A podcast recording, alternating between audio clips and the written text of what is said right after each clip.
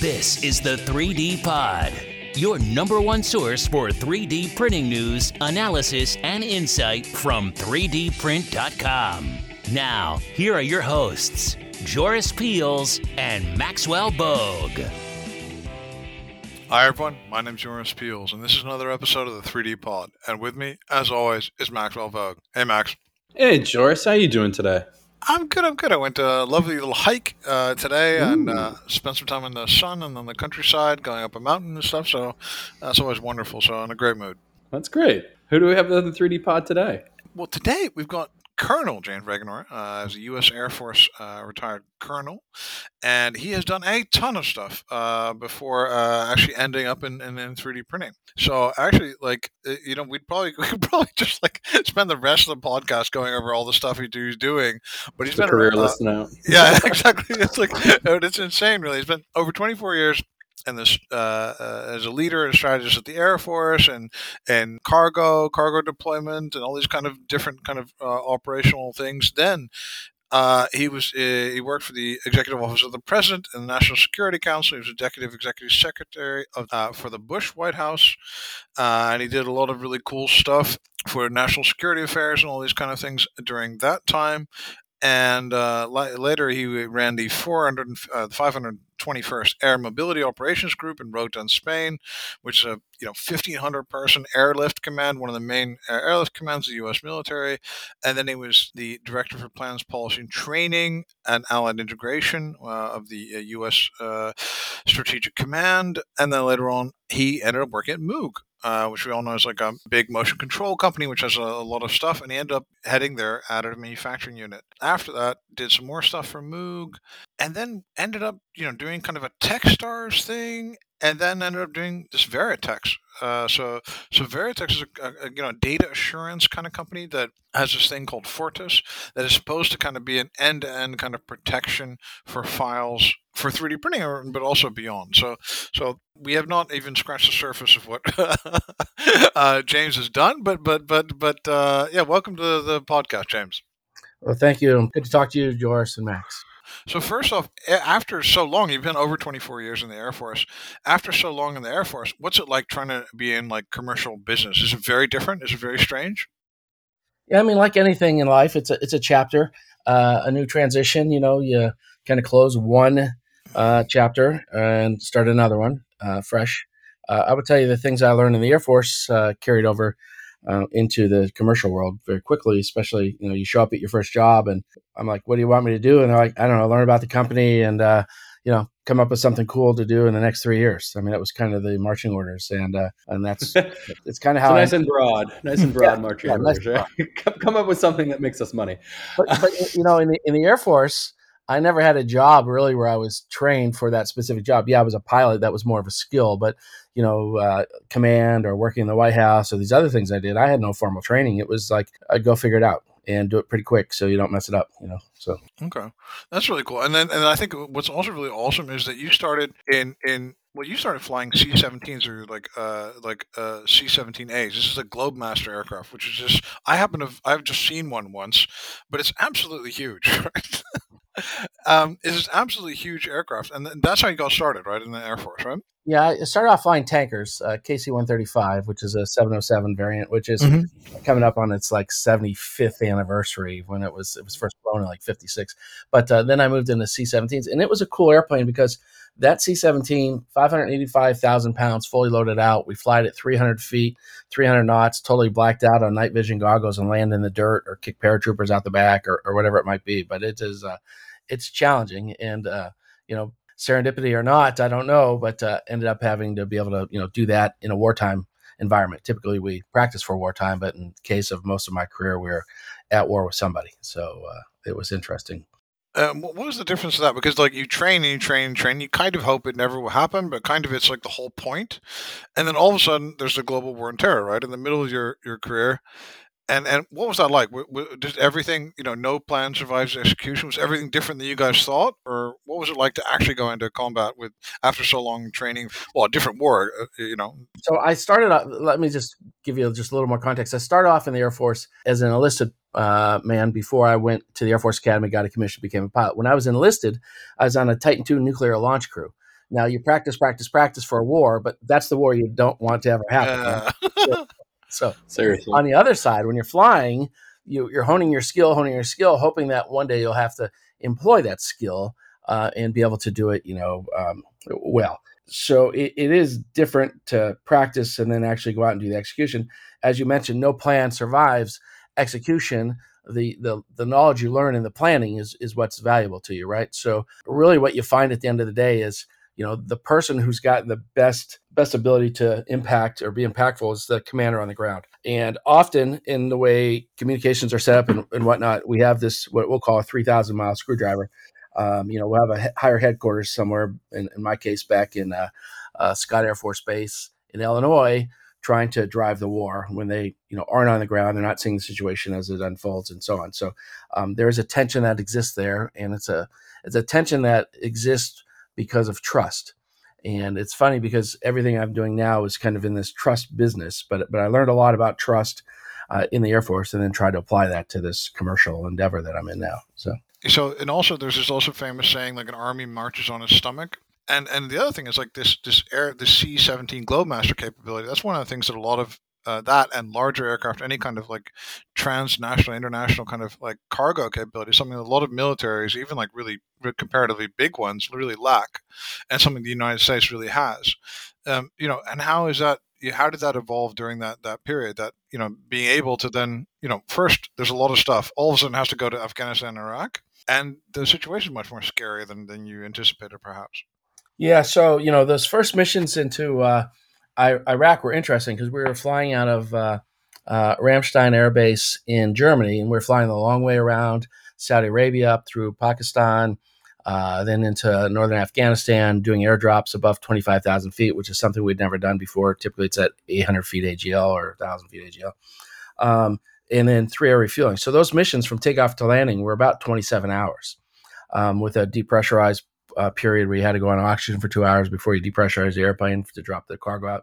And what we were dropping out at the time, if you remember, was um, stuff to enable our forces on the ground who are riding horses. So we were dropping horse blankets, saddles, bridles, oats. Wow. I mean, it was like it was like you would go to the you know the the country store in uh, in Germany and and you know buy all their oats and buy all their t- uh, all their tack and everything. That was the stuff we were bringing in, um, in addition to you know weapons and stuff. But what we were doing is we're doing these high altitude drops. And it's really hard to understand the winds and where the, you know, you, you have this uh, um, point that you want to drop from so that you get close to the, the impact point. Um, and we didn't really have a tool. So we had to make this kind of this, uh, we used to call it the harpolator to, to calculate the harp, but it was a couple lieutenants put together this program, and we would um, kick stuff out based on the position it gave us, you know, based on the winds all the way down. The winds change from twenty-five thousand feet down and so on. And these canopies can travel. But when they got to the ground, the, the terrain wasn't flat. So they would roll down a hill or whatever, their pallets and things. So we started putting uh, um, G P S trackers that were on semis, but they were expensive. So we put, you know, one on there, but it would, it's line of sight. It might roll down a hill and not be looking at the satellite anymore because, you know, it's on its side. Um, so then we'd put two on there and so on. So we, there was a lot of learning taking place. Eventually, we get to the point now where we actually have steerable, steerable uh, parachutes that can get, you know get very very close. But we were oh, like remote steerable parachutes. Well, it, it steers itself. Yeah, you still have a person, or no? You just set it to steer and then it, it does. Yeah, it, it knows the point it's trying to get to. So uh, oh, but, but again, cool. I didn't you know, realize we had that. Yeah, things are expensive. We don't we don't go back right. and pick these, we don't go back and pick these things up and reload them again. You know what I'm saying? So. But so that, that's where we got. But these twenty-seven hour missions were were tough on the crews and uh, in, in flying. But um, we learned a lot in that war that we hadn't really planned for. Because remember, the, the plan before that was to fight the Russians in the Fulda Gap, right?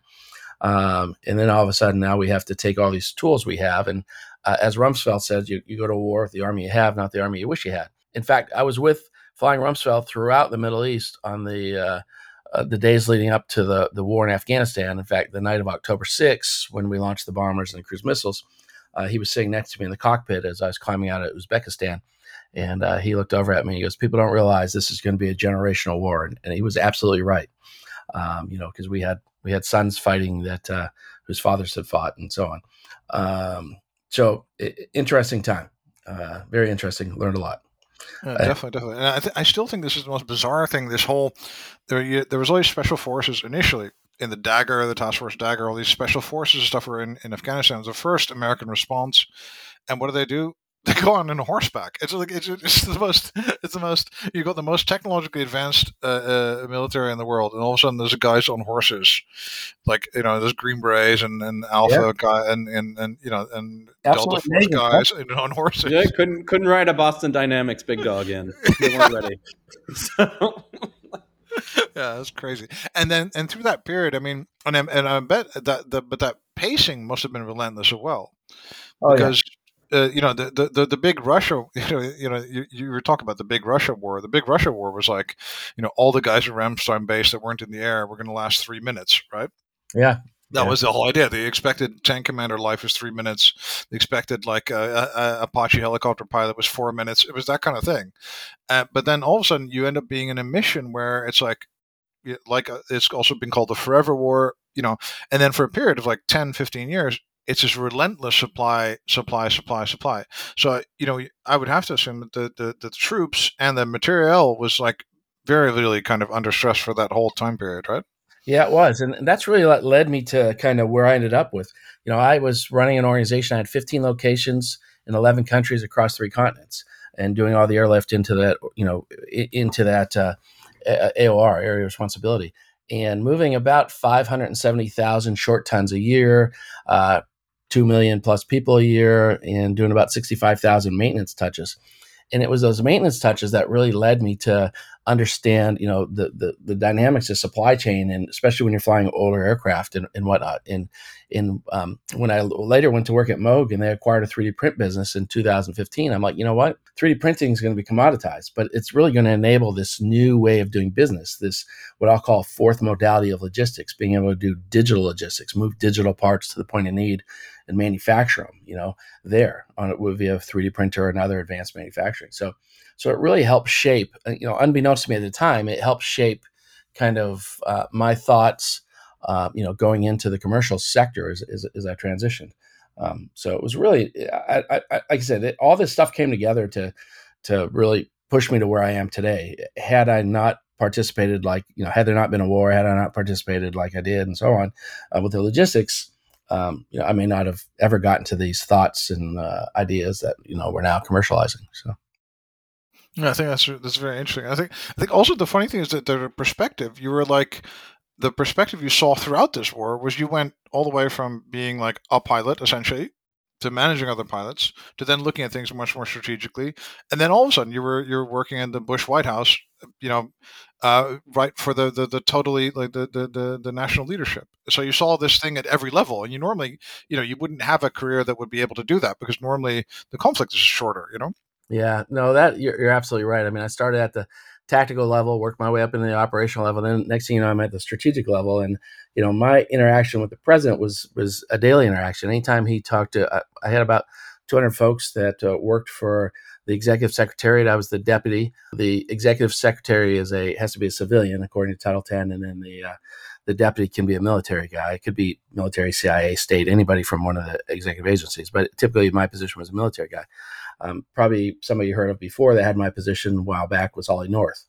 Um, so, you know, uh, but being with the president, watching the decision making, uh, you know, being with him when he talked to other national leaders uh, or international leaders, a really, really exciting time. Uh, I got to see, you know, tomorrow's news today, I used to tell folks, but but beyond that, really got to see, you know, how decisions were made, how you could um, get the Congress and others to, to kind of, uh, you know, rally around an idea, even though it, it may not be, you know, politically uh, the idea that, you know, they, they, they want to be associated with. And, and so, I mean, it was just amazing. I used to go to the seven a.m. in the White House was the chief of staff meeting, and, and we would go over everything that was going to happen for the day, right? All the political things that were happening, all the international things that were happening, uh, and lay out the strategies, lay out the communications plan. And, and you see this machine very finely tuned uh, moving forward with decisions. I mean, I was with the president on uh, the day that Lehman Brothers crashed. I was with him in the morning. Hank uh, Paulson walked in. He was the Secretary of Treasury. The president said, "Hank, what's going on?" Hank said, uh, "Lehman Brothers is gone. Bear Stearns will be gone by the end of the day." The president turned to me and said, "Hey, get Gordon Brown and uh, Sarkozy on the phone. We need to talk about this." He turned to Hank Paulson and he said, uh, Hank, he said, uh, tell me what's going on. Hank says, well, it's, uh, you know, has to do with derivatives. The president said, uh, well, uh, Hank, explain this, you know, the, the derivatives and the problem to me. Hank goes, there's about five people in the country that understand the derivatives. And the president turned to Hank and said, are you one of the five? And Hank goes, I'll get somebody here right away. So it was, and not that Hank, Hank was a genius. As was, no, yeah, but still, puts, has, puts, a, puts a lot of confidence in the system. No, but, you know, you know, people, you know, I mean, a lot of people come down on President Bush and say, you know, he was country and he didn't know any, he was, I'm telling you, he was being with him every day. He was a very, very smart man. He just, he wanted to be folksy, and that was the persona he gave off. But he was very, very smart man, and uh, he kept, you know, that day in particular, you saw the best of the president because he's got two wars going on, he's got this financial going crisis going on, and you know he kept a, the boat going in the right direction on the right vector. He got the world rod around, got the discount windows open, kept flash cash flowing throughout the you know international uh, cash flows, and and really kept the world from just falling apart that day. Uh, I mean, and it was it was ripe to do so. So, but to be able to have that view, that front row seat, was absolutely amazing.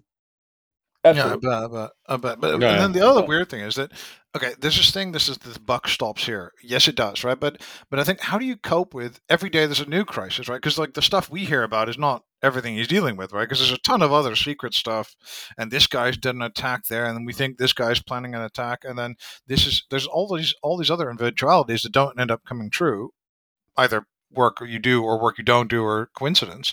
And how do you like deal with this relentless pace of just like these all these decisions? Do you kind of become immune to it? Do you deal with it? Or yeah, so it it it's kind of like being in really choppy water and having to not swim to one side, but maintain your head above it is probably the best analogy. And you can paddle, paddle, paddle and run out of, uh, you know, steam and drown, or you can kind of drown proof, which is kind of where you float and scissor kick every once in a while, take a breath and then float and scissor kick, but you pace yourself. Right.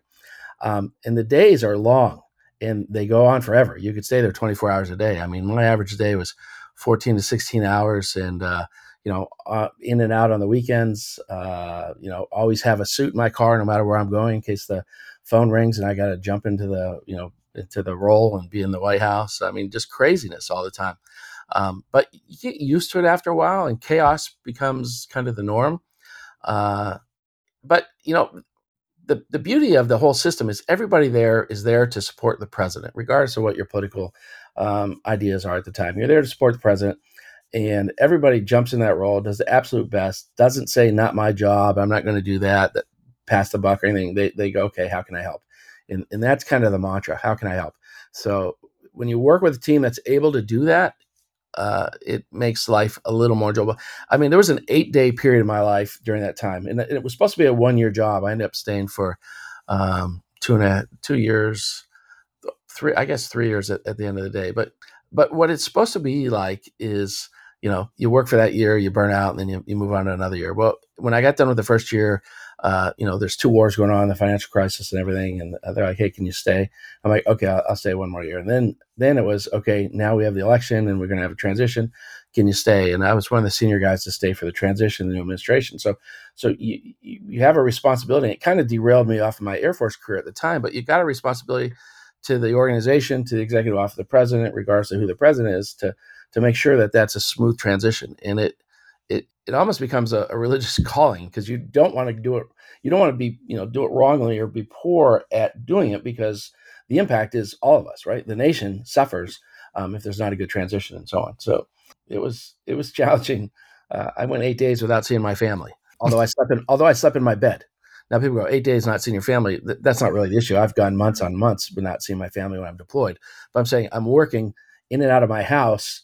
And I'm getting home so late and leaving. I left at four, four fifteen in the morning every day, get home after midnight, uh, iron shirt, shine my shoes, and go to bed. You know, that was the the drill, you know, so, but yeah. But that, that sounds super intense. I mean, I think, yeah. When you're doing this transition, do you even like, do you have something in the back of your head? You're like, I'm trying to explain it to them, but I can't actually explain it to them, right? Because you can't, I don't think, right? Uh, my, Whatever my, you try. Yeah, my neighbors, I mean, my wife kind of had an idea what I was doing, but my, my neighbors, no idea. They thought I was like Secret Service or something. I mean, they knew I worked in the White House. That was about it because I didn't want to have a, conversations with them. And, and then, you know, I had access to, you know, the most secret secrets and you, you just don't want to even talk to people because you don't want people prying and everything else, you know? So, uh, Uh, they, the, the, on the upside, though, they do a lot of cool things for the families. So, for example, you know, they, we have a really nice Christmas party where you're with the president. Uh, they have events where the kids can come up and they'll, uh, you know, watch a movie with the president and the, the first lady in the theater there. Or the, you know, if you have like the Easter egg rolls, all those sorts of things that are going on. It seemed like every four to six months there was something happening. You could bring the family in, and it was kind of a, uh, you know, a payback for knowing that we were working these long hours, that they would, you know, kind of have these family events and allow us. And then, you know, when they had head of states there and different events, I would, um, you know, get extra tickets. I um, had what's called a hard pin, which meant I could be um, right up next to the president. I had a, when I traveled with him, I had a room either adjoining or across the hall from him.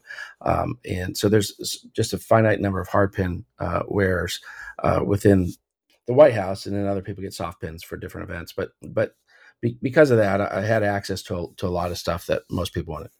Um, and that kept the family kind of charged a little bit. So, But I, I can imagine that would be, for the family, that would be really, really difficult period, right? I mean, I think it's something like, it must have been a really difficult step to take together, that kind of thing, right? Now, kind of like, you can't just keep saying, hang in there for another week or something, because it just takes a really long time, right?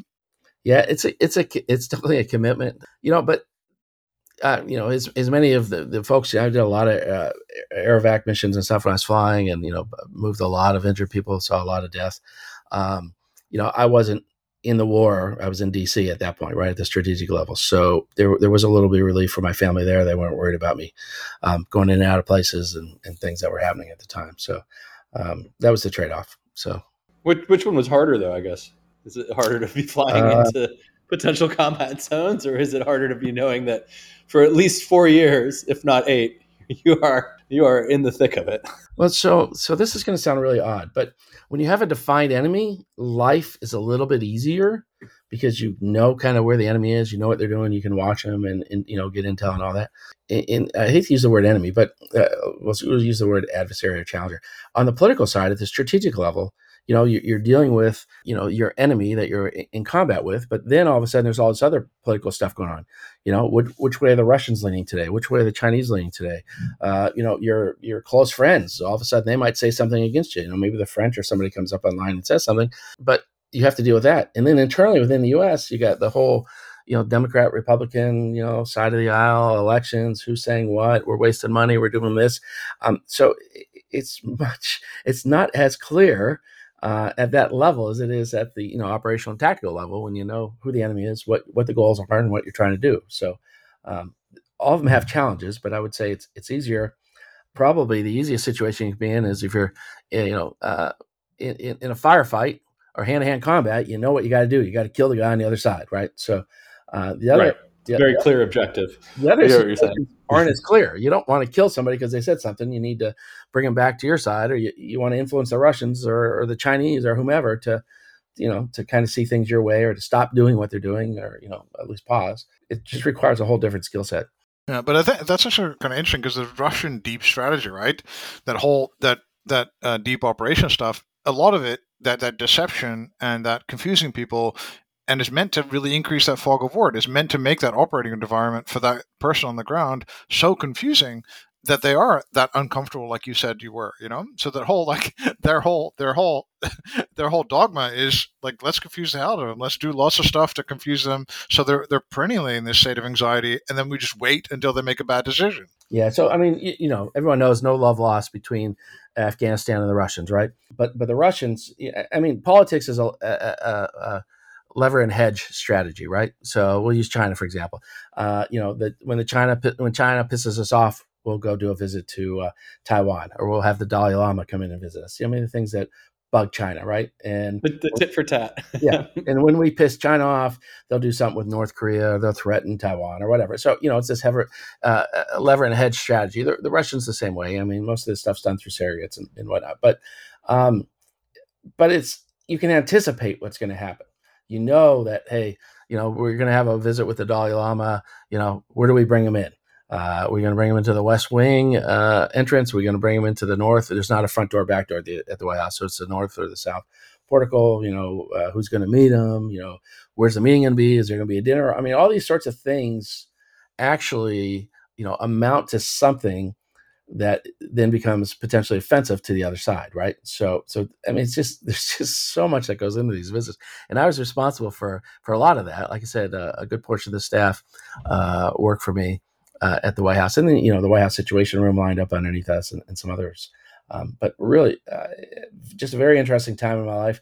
I wouldn't trade it for anything. Um, I don't think I'd go back and do it again, just because uh, I've done it once. The toll is, you know, it's it's a big toll on your family and on your personal life and everything else. Uh, I don't I don't need I don't have an ego I have to stroke. So, but the thing is, it must be really funny, because I, I've I've done a lot of these business things where, uh, where you know you, you don't know that the, you can't say this, or you can't put your chopsticks up in the bowl, and you know, but that must be a huge problem if you're if you're randomly getting all these foreign people in, and you you have to. How do you guys? There's a protocol person presumably that deals with all that stuff. How do you guys make sure that you you know you don't end up offending the wrong guy by saying the wrong thing, or giving the wrong person the wrong food, all that kind of stuff like that? Uh, could be huge, right? Yeah, I mean everything down to we're gonna have a picnic at Kennebunkport, and you know, can we serve hot dogs and hamburgers and, and stuff like that? I mean, so I mean, all that is considered. I, I will tell you, there was an event where there was somebody from the uh, uh, one of the Middle East countries was going to come in, and their ceremonial uh, ceremonial dress had them. Uh, they have a little bit of a, a sword slash knife with it, and you know, the question was to have the guy take the sword slash knife, you know, not show up with it when it's part of the ceremonial dress. Uh, you know, I mean. The Secret Service and others are upset. You're not going to want somebody, you know, within arm's length of the president to have a weapon, and so on and so forth. So, so there's there's things that you have to consider when you do things, and and, and you got to get back to what the reality is. The reality is this person most likely isn't coming there to harm the president. They're having a meeting, right? So, so sometimes common sense has to dictate kind of what actually happens. But these are conversations that that unfold and happen when these visits take place, and you don't want to piss off your allies. You don't want to insult somebody. You don't want to say something or serve a food or, or, or many of these things. I mean, all the way down to the toasts that are giving, they're all pre uh, orchestrated. Everything's pre-planned. I mean, the amount of work that goes into these uh, events is amazing. Just a simple trip. Uh, I wish I could show you what it is, but there's a book with that you get for the trip that has every single minute choreographed in it. And it's for you. So I know where I have to be. You know, I'm going to be on uh, Marine One. I'm going to sit, uh, you know, seat four, seat two. I'm on Air Force One. I'm going to sit, you know, I've got a normal seat there, but I'm sitting in my seat or somewhere else. Uh, what car I'm in. I was always in car three in the motorcade, car three back left, car three back right as the chief of staff, car three front is somebody else, circuit service agent. Then you got the SWAT team and all this other stuff. But everything's everything's mapped out. And it has to be that way because for all the reasons we just said. One, you want to make sure that you're able to keep the cadence going and the flow going. Two, in the event that something happens, let's say a motorcade's aca- attacked, um, there are specific things that uh, you know different cars do and different places you go and, and that sort of stuff. So it all has to be um, very meticulously planned. Now, how do you get that way? Well, it's by not doing business with amateurs. And I'm not saying that um, pejoratively. I'm saying the people that are in that business have been doing it for a while. Um, and uh, they understand exactly. They have relationships with the protocol people on the other side of the um, of the meeting table. Uh, you know, so they, they you know, there, there's these conversations, these deep conversations that go to, into play. So, yeah, I noticed that because like uh, President, I think it's Bush Senior spoke at my high school uh, at one point, and I think it was like four months earlier, some Secret Service people showed up, and like two months earlier, they they they welded shut all the the drainage ditches things, you know, one of the manhole covers, like. And then, and a week le- earlier, a, a week before, the, the, the, the people scouted the, the roof again or something like this, and it was just like this huge operation where, where you'd have no idea there's so many advanced people going at that. It's like, and that's for every single trip. And he was only at our school like for like half an hour, right? So it was just like every wow, trip, it was insane. Yeah, every trip is advanced. I mean, and uh, the advanced teams are amazing, and a lot of those folks, that's not a full time job. They have a regular job that they're doing, and they do advance for the White House. So they'll go for two or three days to go to advance. And then when the trip happens, some portion of that team will be on the trip. And then there's, you know, the forward advance, and then there's an advance that was the president. I mean, all that has to take place. You got to go scout the hospitals, understand, you know, what hospital you're going to go to, if there's a gunshot room, where the trauma center is, who the doctor on call is, look at his credentials. I mean, there's just there's just so much that goes into everything. Where are the police stations? Where are the firehouses? Where are this? Where's that? You know, so um, it's it's absolutely amazing. And then at the other level, if there's going to be protests, you know, um, where are we going to insert people into the protests to, to monitor, make sure, you know, so so, you know, everything is everything is choreographed, everything, everything. That's great. And then to go from that, like, then you've returned back to the, the, the Air Force, and you ended up, you know, being the commander of the five hundred twenty-first Air Mobility Operations Group. Was that very different? Was that all of a sudden like much more slowly paced? Because normally it's like it's like a, it's like a fifteen hundred like yeah uh, person thing. It should be a huge responsibility, but I think it's, it's it maybe maybe felt a little bit relaxing after what you did before. Well, it was the busiest air mobility operations group in the Air Force at the time because because of the wars going on. So, so I mean, they, they threw me from the fire into another fire. But I will tell you, having come out of the White House, it there was uh, not the, the level of intensity um, it couldn't couldn't be equaled. But I had a great team there, and all these, you know, in the White House and others, it's all a team sport, right? It's not it's not any one person. Everybody's there to support the mission. Uh, at the White House, the mission was, you know, support the president, uh, regardless of what your political affiliation is. I was always a registered independent while I was on active duty for for, for a reason. Um, and then when you look at, you know, on the at the five twenty-first, it was, okay, the mission, and that's support the troops in contact downrange, right? So we got to be able to get bullets, beans, all the supplies, people downrange as quick as we can, safely as we can. So, so uh, you know, everybody pushing to get the mission done makes makes it a little bit easier. Um, I spent most of my time downrange. My family was lucky enough to live in Spain, right on the ocean, but I was mostly in uh, Iraq and Afghanistan at the time, um, making sure that we were moving, you know, in the right direction, getting things getting things done. So. And what was it like, by the way, the, the daily life there? Because were you in like the green zone in Iraq all the time, or did you no, no, not out, out out at the forward operating locations? So, uh, so you were like in the middle of like okay, so there was there was no subway. No, no, no, no, no, no subway, and we're bringing airplanes in, people getting shot at, and you know, other stuff going on. So, I mean, I was, I, I flew to, back when I was, I was still flying at the time too. Uh, I flew to Mosul one night. This is back before they had gotten uh, um, Saddam's sons. They actually got him right across the street from the airport. There were some like condos there, but we flew in there one night and there was a firefight going on and, you know, they were waiting to bring out some wounded out and we landed, you know, totally blacked out and sitting there on the ground, which you're a big target. And, you know, we got to say, hey, got to get the guys, you know, on the airplane and they don't want to come out. And so we had to run in and grab people and bring them out and so on. But, uh, again, you just make it happen. Why? Because you're trained to do that, and that's the mission. And you work together as a team, and you get it done, and you know you have success. So, so uh, it's interesting that you spend a lot of time with the, the FOB thing, right? Because, because to me that's interesting. Because like the FOB thing to me is okay. There's a lot of plywood, right? But it's it's it's there's a lot of technology going in there. There's a lot of S K U, right? There's a lot of items that are going into there. A lot of stuff has to be stored, but you can't really make it too big because then you have to get more people to protect it. Right. And meanwhile, these guys there, like some calculations say that these people are like a million dollars, like the soldier, the active duty soldier with the gun, let's say that guy is maybe costing you a million dollars a day because of how expensive the whole system is to supply him. And you maybe have like six guys to eight guys maybe working in the military to supply him and to protect the other guy supplying him. So, you know, what's that like on a ground level, let's say?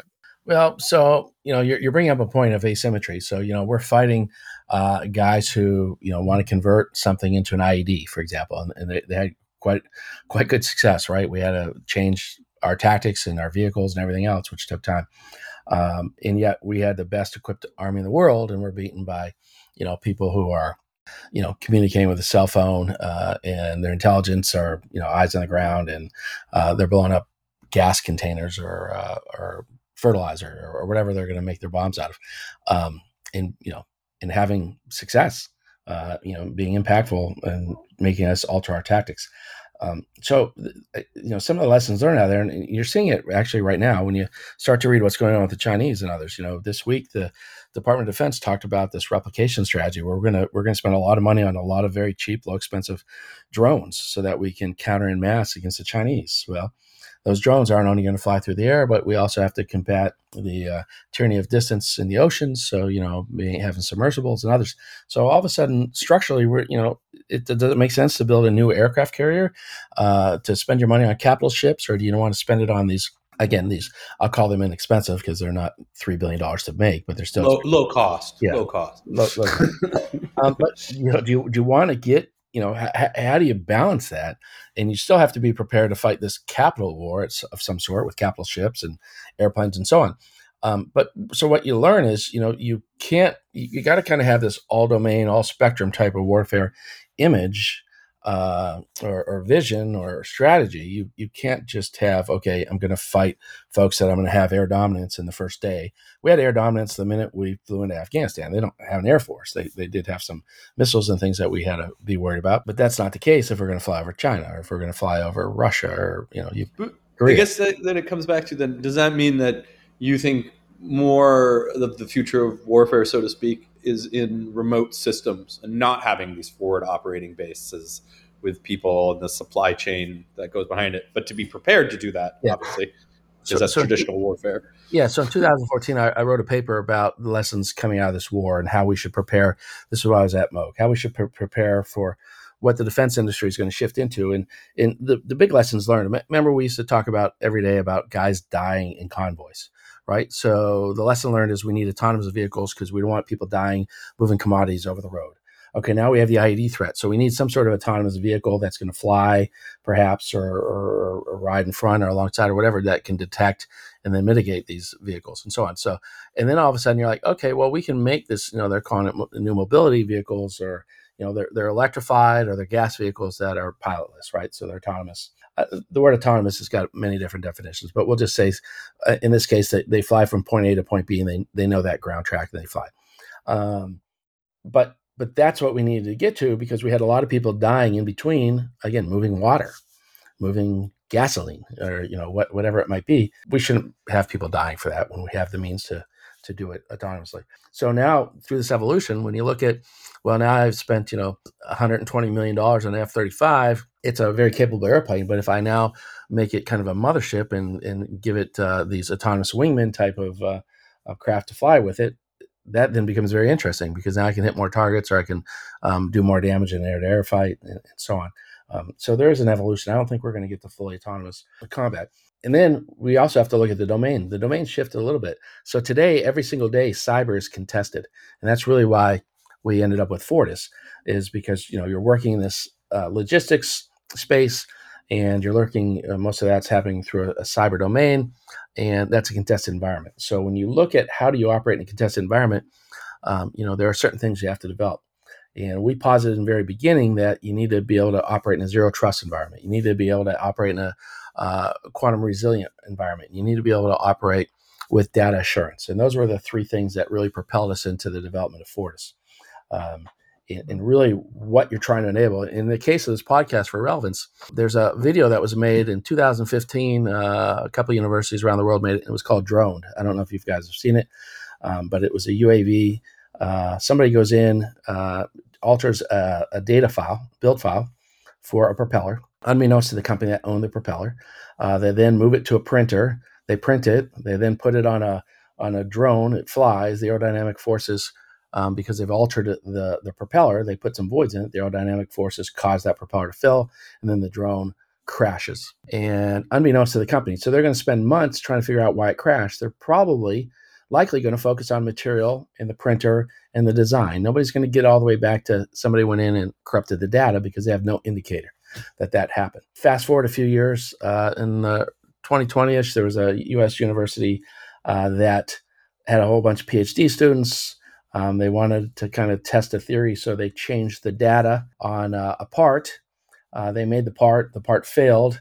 And the same thing, nobody came up with, well, the data was bad. They came up with, well, maybe it was a bad material, maybe it was a bad design, you know, maybe the printer did something, so on. Nobody looked back far enough because the focus in the additive manufacturing industry has been at the print head, right? Um, regardless of the material you're printing. So development of materials, development of processes, the angles on a build plate, uh, you know, how much structure do I have to have attached, not attached, how do I take it off, and so on. But it's been very focused at the part, not focused upstream. And that's where we decided to focus.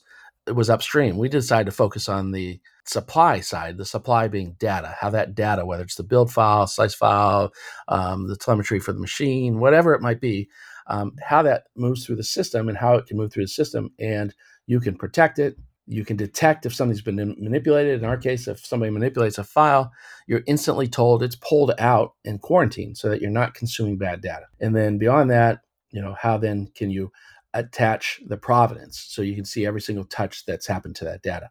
And that's what we then framed up in this data assurance um, um, problem. But but it all, as I mentioned before, stems all the way back to the to my military days of trying to get a part Manash, Kyrgyzstan for an airplane, and when I could have built the part there if I had a printer, right? So um, I've said a lot. I'll, I'll let you guys unpack that a wee bit. So. No, I, I think this no, is really interesting kind of, kind yeah. of thing. But, but first, explain Fortis a little bit. Like, let's go a little bit more in the detail about Fortis. I think that's, I think the, the, the idea is is to me like, yeah, it sounds it sounds really wonderful. It sounds like you need this, right? And we all know the Natanz. The example here is the Natanz, like the worm that they use to to infect the the, the firmware uh, the, uh, on the Natanz uh, nuclear nuclear site, and that meant the the all these centrifuges started running out of the operating cycle, and then uh, they. Uh, And now I was a Dutch person. It's probably not a good idea for me to go to Iran, yeah, yeah. right? Uh, at the end of the day, so so this is an, exa- an example that's been in the press, and it's happened a long time ago now, where somebody's interfering in something that w- w- that was leading in, into Iran's like actual machinery. So the idea that this is is A, everybody in the world knows this works, right? And and, and B, I think everyone in the world is, is, is looking at this. And I, th- I, I, I do think that, that in that supply chain, there's a lot of opportunities to track parts, to falsify parts, and all that kind of stuff. So, so I'm on board with this idea, but how does it actually work? Like technically speaking, yeah. so I, I'm on board with we need this, but how does it work? Yeah, so it, it really, it's a shift. So it's, you know, everyone talks cybersecurity. To me, cybersecurity is a chain link fence. You put it around your house. It's really good at keeping dogs out or stray people out. Uh, if it rains or floods, you're not keeping any water out, right? So you really want to shift to the asset level. So what we've done is we're able to protect at the asset level. So let's just call it a part. So we have a part file, the part build file that needs to go somewhere. So at the asset level, we can detect if somebody has come in and even change the hue on one picture or one pixel of a picture. One pixel, and maybe it's got a million. We can tell right away. They change a number on a drawing. They they change a lowercase letter to a capital letter. We, we, we notice all that, and it what because what we're doing is we're taking these files, and through our software, we we create a hash, and we're constantly looking at the hash. And if something changes, then that hash changes, which then alerts you that you know somebody has changed the file. Now, there's a lot of really good reasons to change a file. Maybe one is uh, revision or, or something. So so not everything is nefarious. But what you want to do is you want to be able to detect. Now, you know, I've spent last night going through the news looking for different uh, stories about, you know, where this has been impactful. The reality is there's not a lot of news about this being impactful because there's not people looking. So so there are things going on that you don't know is happening because nobody's looking. So it, it's hard to say, well, there's not a problem. The reality is the new attack surface is data, all right? I mean, the Chinese right now are doing this scrape and decode later when they have quantum Uh, uh, ability that's more capable than the fifty qubits they have now. They're, but they're stealing as much data as they can now, knowing that in the future they're going to be able to uh, decrypt that data and be able to use it. Um, there's all kinds of plays around data. So you really, really, really at the asset level need to protect things. Before we were protecting things kind of in the environment level. You know, I've built this, um, these processes and procedures for cybersecurity. You know, I'm doing these scans very broadly to look for uh, malware or detect things. It, it needs to come all the way down to the asset. And, you know, and it needs to be in a zero trust environment where you trust nobody. Everybody's got to prove who they are every time they transact. And, and that's the environment that Web three demands. In everybody, I don't care if you're making shirts or you're making aircraft parts, you become a data-centric digital company because that's how we transact now. So that's that's how we're protecting the data. And beyond that, if you're consuming data, whether it's for an A I or an M L type of application or for decision-making analytics or for manufacturing, you're going to build something. You want to make sure that you are getting exactly what the sender intended you to receive, intended for you to receive. So that that exact data. And there's There's nothing that's telling you that today. You're doing it on trust through um, people are using email. I mean, the Department of Defense does not have a portal to receive digital parts.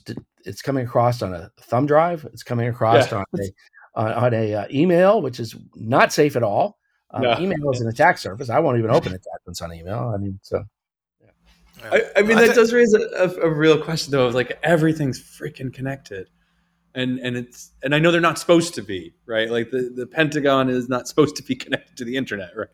On some level, um, but it still has to be, and, and stuff has to get from one thing to another thing. Even if you sneaker net it with a U S B drive, you you still can carry a virus across, and then the next time it gets sneaker netted back across onto a web accessible portal, then that data has it can be taken, so to speak, or that's conceivable. Yeah. So I we, guess, is there a solution for that, or is it? Yeah, a- we, we can bridge an air gap like that. So, I mean, um, the way we're set up. So at one point though, you got to be able to talk to the internet. Uh, right. So, so, so, so that's, that's the challenge. So, I mean, we'll, we'll use a, a case in, uh, uh, there was a three D print company, uh, Dutch three D print company. They got some files sent to one of their designers. Uh, he had to put them on a thumb drive, get on his bicycle and ride over to the, to the printing uh, facility, because he didn't trust that if he sent it over there, that it was going to be exactly what he sent. And that, that was a company we talked to in the last year. They told us that. They go, hey, look, we got a real use for what you're doing, because here's what happened to us here very recently. Yeah, I'm not talking about bobbleheads and stuff. I'm I'm talking about, you know, you're building something that one might have intellectual property attached to it, you know, or, or trade secret, or, uh, you know, it's got, uh, you know, if you're building a part for an airplane, you don't want it falling out of the sky, right? So, the, or an E V. I mean, just think about if you if you had an electric vehicle and you're taking a data download for it, and every time you turn this turn signal on, it made a hard right turn instead of the turn signal light coming on, right? I mean, or drove in another direction. I mean, there's there's so many different ways you can corrupt things nowadays. And the path to figuring out how and why it was corrupted then becomes very obfuscated. And so, I mean, I, I use the, this scenario often. I say, you know, let's say you're a powerful senator, you're on the Senate Armed Services Committee, and there's a big important vote coming up, and you need to get a heart stent put in. Well, now they're three D printing the stent that's going to go into you. What if somebody corrupted that file, the stent gets put into you, and now, now it fails? Or, you know, we've gone away from the T-shirt model for for uh, knee replacement. It used to be a small, medium, and large, and they cut your cut your bone to fit one of those. Now everything's made to you. There's a, a jig made for the cut. The the individual uh, joint is printed for you. The the instruments for the doctor are printed for his hand. I mean, everything is individualized and hyper hyper individualized, right? And the, the same holds true then, you know, with parts and, and other things. They become at an asset level exploitable. And that's kind of what ends up happening. So uh, I, th- I think the opportunity there, and the opportunity also to disrupt somebody's economy. Like if you look at something like the Gen X engines, this inclusion problem they have, and also just like M R O parts for aerospace, that there are false air- aircraft parts being made generally available, right? At the moment. Uh, so, so these are all issues that I think, I think, really would would um, you know, that, that super traceability all the time, always, for everything, I think is something that the, the, the would benefit a lot of areas. But but how does this implement? Are you hoping for like the Air Force to implement this in one go and then everyone has to? Or can I do it as a relatively small company? But how about my customers? How does that work? So so where you are, the value chain directly impacts um, you know, how you then exert it. So if you're the Air Force and say, if you want to participate in, in supplying spare parts to the Air Force, you have to use this process. That's easy because you're going to get on. A good example is uh, Walmart. Walmart said to lettuce growers, hey, if you want to sell lettuce at Walmart, you have to upload everything onto our blockchain so that we can track it in case there's a recall. You look at Maersk, they tried a similar thing, but they were in the middle of the supply chain. They were just providing transportation. It wasn't Foxconn saying, if you want to provide to Foxconn, you have to be on our blockchain. Maersk was saying, hey, if you want to ride on Maersk, you have me on our blockchain. They went, well, why do I want to do that? I'll just go over to Costco and ride on their their blockchain, their shipping, you know, the China Overseas Shipping Company. So where you are in the value chain really, really matters. Um, beyond that, you also have to look at, you know, what is the value creation? I look at five things when I look at a product. One is scalability, two, interoperability, three is any type of regulation or law, whether it's HIPAA or something that you might have to comply with. Four is value creation. You have to create value because people are, you know, in business today doing fine Uh, with whatever system they're using. So you need to create value that will then do number five, which is behavior modification, which will cause them to, one, want to move to the new system, or two, some law or regulation pushes them to the new system, or three, the value chain pushes them to that new system. But but those are the areas that you have to look at to be successful with these types of product developments. Okay, okay. And and where are you guys now in your development? I mean, are you mature enough to be shipping this thing? Or yeah. How many, like, are the customers? And what can you tell us about that? Yeah, so we, uh, you know, we have an enterprise solution right now. Most of those will be bespoke uh, and mostly internal use. That's available. And then we just finished the development of our SaaS solution. So that it's it's it's I'll say it's coming out of the box now, and all we're doing is connecting up the, you know, the the payment rail and uh the subscription and some of the other pieces that go with it. So that'll be out to our initial customers here um, by the end of this month for them to test it. And then we'll go through about, I don't know, thirty, sixty days worth of testing, and then it'll be available to the masses. But, uh, you know, again, it's not just for moving parts. A really good use case is three D printed parts. But another really good use case is, you know, think about it. You don't want to move things anymore by email. And this is a point-to-point delivery system. Um, you know, when you start moving sensitive information, whether it's financial data, legal data, I P, or whatever, you want to be able to, again, push it to the person that's supposed to receive it, ensure that they get exactly that, no manipulation takes place. So, so the legal environments, the uh, legal use cases, the financial use cases, and just what I'll call a trusted global post. Post office around the world are relevant. I get stuff in the post office that are political flyers or something, nothing that matters to me. Why? Because if I want to send something, and I want to make sure that you get exactly what I sent, I send it to you in an overnight mailer, whether it's U P S, D H L, whatever, because when it comes to you, we can track it. When it comes to you, you see that it hasn't been opened. You can open the package, pull the paper out, and you can trust that that's exactly what I sent you. So, so trying to then develop that same ecosystem in a Web three environment, I create a digital envelope. You stuff it with your data. You now have the provenance, the, all the pieces I talked about, protection, detection, provenance, and then you open it on the other side. You, you can now create that. Instead of getting it overnight, you can now get it in a matter of minutes. So not everybody needs that, but there is plenty of market space that would, would like something like that. Um, so so that's kind of the areas we're hitting right now. Cool. Yeah. Uh, the one thing that, that I'm really excited about is this whole idea, you alluded to this, like making M R O spare parts for Air Force or for, for, for frontline uh, troops and stuff like that at the, the forward operating area. Like, how, to me, this is critical, because to me, it really means that the helicopter, I mean, my my favorite example, I said this ten times on this podcast already, is this tank killer Apache helicopter, best helicopter in the world, all of a sudden gets knocked out of, uh, you know, Desert Storm one because of dust, essentially dust, not some mega missile or something, dust. So, so the idea to me is, is producing these spare parts, also iteratively upgrading that thing at the forward operating base, is to me a, like kind of like the holy grail of this. And like, how realistic is this though? I mean, because like, are it's we very, there yet? Because we don't. Yeah, yeah. we are. We're, we are there yet, and here's why. So I flew a lot in Desert Storm One. Uh, so you know, you'd have airplanes flying up next to you. They'd have speed tape on them, or or pieces of tin riveted on them, or whatever it might be, because they, they could do just good enough repairs. Now, fast forward to the Navy. You know, a few years back, they made a part for a V twenty-two. That part was three D printed. It was a near net shape. Uh, different material. It was titanium instead of aluminum. Certified for fifty hours. Uh, you know, required a lot of machining. They certified fifty hours, and they flew. They flew it and claimed victory with three D printed part. Now, come to twenty twenty-three, the Marines are deploying with three D print labs, printers, and Connexes. They're making parts where they need. In twenty twenty, uh, Lockheed called me up and said, "Hey, come talk to us." I'm like, "Why?" Well, it turns out the Marines had an F thirty-five. It's a one hundred twenty million dollars plane. It needed a little stopper on the gear door to allow it to sit flush. That stopper was broken. They asked Lockheed to send it to them. They go, "Well, you got to buy a whole new gear door. It's eighty thousand bucks, and it's going to take us six weeks to get it to you." And they're like, "Well, we want to fly this airplane tomorrow."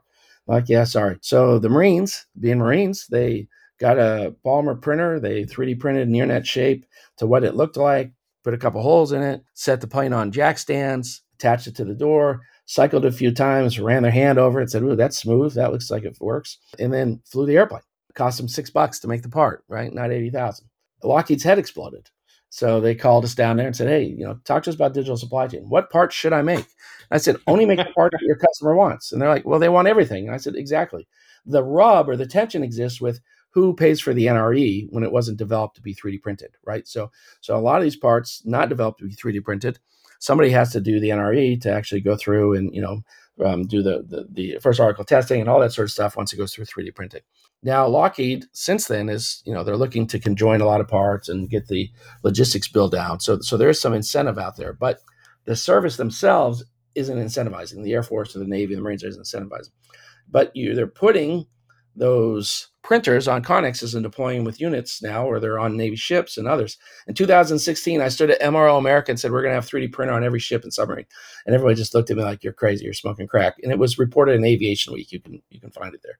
But that's kind of where the story started. We told our initial story of being able to make a part on an aircraft carrier, right? Being able to send those digits directly to the aircraft carrier and print the part. That then got people thinking. Now, again, seven years ago, now people are in that space. We were, you know, early Uh, thought leaders in the space. But but think about that. Disposable items, consumables, to what you just said, you know, maybe I just need a flush handle on a toilet. Well, you know what? It makes your life a lot more, a lot less miserable if you can flush your toilet, you know, and, and so on. So there's many, many things you can do. There was a case uh, in, at an Air Force base where they need to put a new drain plug in a shower at the gym. And they're going to have to rip up the whole shower floor because they didn't have this drain plug anymore. And somebody goes, "Well, why don't we just three D print one?" And they made it and put it in there. They didn't have to rip up the floor. But but It's somebody at the level, at that unit, that said, well, why don't we just make one? You know, in, in the Air Force in particular, they have these things called spark tanks at every base where there are people are coming together with good ideas and they're innovating. And, you know, three D printing has enabled a lot of these because, as you know, you can fast prototype and do many, many things and, and a lot of idea- ideation around uh, three D printing. But yeah, it's here. It's here now. Um, it needs to get to scale and it needs to get to a point where we can accept just good enough. The commander on the ground, as I mentioned before, he's got the best view of what's going on, can say, yep, that airplane's got to fly a critical mission. I know I don't have titanium, but I got stainless steel here because why? Titanium is explosive. I don't use that. I got stainless steel here. I can make that part and I'll certify it for one flight home. I'll certify it for this mission. I'll certify it for fifty hours till I can get the real part here. But but that creates a whole nother dynamic that then increases your readiness, your lethality. Um, so, so that's the environment that we're getting to. Yeah, I think that's really wonderful. I think it's also exciting. Also, the Navy is putting polymer printing on every ship and a metal printer on every aircraft carrier. So, totally proved one hundred percent right on that one. And and I think also the interesting thing I saw uh, approving that first, they tried to get as many of these part numbers approved, like the NATO part numbers, right? That's going really slow. And now they just said these twenty-five percent of the parts of the ship are improvisational, and the commander of the ship, she can just say yes or no on the part. So that means that then all of a sudden the actual the shipboard engineering guys can make that determination, like you were saying. They can decide when to imp- improvise. Now, uh, the other thing is that I think there's a real opportunity to train now a lot of uh, U S Navy commanders in additive manufacturing and tolerances and, and, and F E A and stuff like this. Um, but the other thing is I think that's really interesting because that, that duct tape thing, that improvisational thing, Uh, has been going on, and now we get to formalize it throughout it. Yeah. And, you know, the Navy, and I just was talking to, you know, one of their leaders in three D printing, uh, they just started A School, which is their technical training school around three D printing. They're the first service to introduce that in their technical training because it's going to be, as you mentioned, fleet wide. And the risk, the acceptance of risk should be at the commander who's responsible for that asset. It shouldn't be four thousand miles away and I got to go through eighty steps to some engineer sitting at a desk who goes, oh, I really don't know if we should accept that. Well, he's not the guy who's, you know, got to execute the mission, right? So being able to put the acceptance of risk at the at the appropriate level is very, very important, and it goes hand in hand with this. We fly airplanes all the time that have what's called an engineering disposition. There's something that's wrong with the airplane, um, and the you know engineer at Boeing or whatever has written up and said, hey, this, this, and this, and if you do X, Y, Z, it should be fine, and then they sign it. Well, then you, as a pilot, have to accept that and go, okay, yeah, that looks good, I'm going to fly that. But airplanes have got write-ups, ships have got pages, pages of write-ups. It's just a matter of, is it critical for the mission execution or not, right? So the airworthiness is what was slowing people down, right? They wanted to make something that was exactly like um, it was traditionally manufactured on a C N C machine or, or whatever, or forge or cast. Um, but that person sitting at a desk, ground speed zero, who doesn't have an operational commander on his back because he's got troops in contact, you know, telling him, hey, you got to get the asset there, got to get it there, right? And, and I'm not belittling their job. Their job is to make sure that we have, you know, safe ops, but um, there is risk involved in execution, and you know, having another tool to help mitigate that risk and enable your lethality and readiness, um, you know, it's going to go a long way. So this has got a very bright future. Now, again, we have to be able to go all the way from the digits, the ones and the zeros, to the execution, to the you know, putting a part on the on the uh, aircraft. That that's where we have to get. So, and Fortis tools like Fortis is what's going to enable that.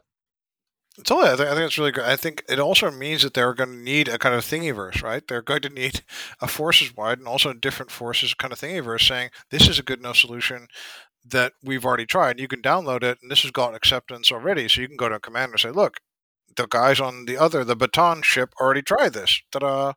Or they've already tried a similar valve, and this went wrong with it. So I think there's a huge uh, amount of things. And I, what I like as well is there's also an interim option because there's this thing, I think they're doing this Apollo lab thing where they're actually having a lab where they're trying to replicate all the stuff going on in the vehicle, on the ship, with the same printers, and they actually can test out this stuff. So there's actually, like in the Navy now, there's these Apollo lab, they're called, I don't know. Uh, I think NASA did the same. They have like they had a copy of the of the, the shuttle or whatever device on Earth, and then if there was a problem, they would like replicate it. And they're trying to do this with three D printing as well. So they're trying to say, okay, wait a minute. If we would need to do a shower drain, how would we do it? And then you can get these guys that are real experts that are trying to get the part out. They're not trying to approve it. They're just trying to make a solution. So I think that would be really valuable as well. But think about watching Star Trek and teleportation. What is teleportation? You know, it's, I can scan to print now, right? So I can scan to print. I can push that across a system like Fortis. So I know that it's exactly the same files and the same information, and I can print on the other side. Is that teleportation? That's about as close to teleportation as I think you can get. You're not moving the ones and zeros, the actual atoms of that, that physical thing, but you're creating or replicating it on the other end, right? So, so it is, you know, some sort of science fiction piece, but it's so good. I mean, we did a uh, a scan to print project when I was at Moog. It was an F fifteen part. It had a couple scratches on the part. We could have, after we scanned it, we could have eliminated those scratches. We could have taken them out, you know, the design. But I said, let's print it that way so we can show people how good these scanners are. So we printed that part, uh, the replica, and had the original part there that we scanned, and we showed them side by side. They were exactly the same. The scratches, the, you know, everything on there was the, exactly the same, and people's heads exploded. So, you know, so. That's good. Okay, so James, this is a really exciting episode. I really, really enjoyed your enthusiasm and all your experience. It's absolutely wonderful. Well, I appreciate the opportunity to talk to you guys and to, you know, have the opportunity to talk about where the future's going with additive manufacturing and Fortis and tools like that. I, I would add at the end, you know, at, at some point, you know, we got to look away from that print head and start looking further upstream to the initial designs and, you know, how then we make a, uh, provide congruency all the way down to the design to, to what's being made. And tools like Fortis, I think, will solve that problem. Totally, totally. And uh, thank you so much for being here today. Thank you. And Max, thank you for being here as well. Always a fascinating time. Thank you, George. And thank you guys from listening, uh, for listening. This is another episode of the three D Pod. Have a great day. You've been listening to the three D Pod. For more information on what you just heard or to subscribe, visit w w w dot three d print dot com or follow us at three d print underscore com.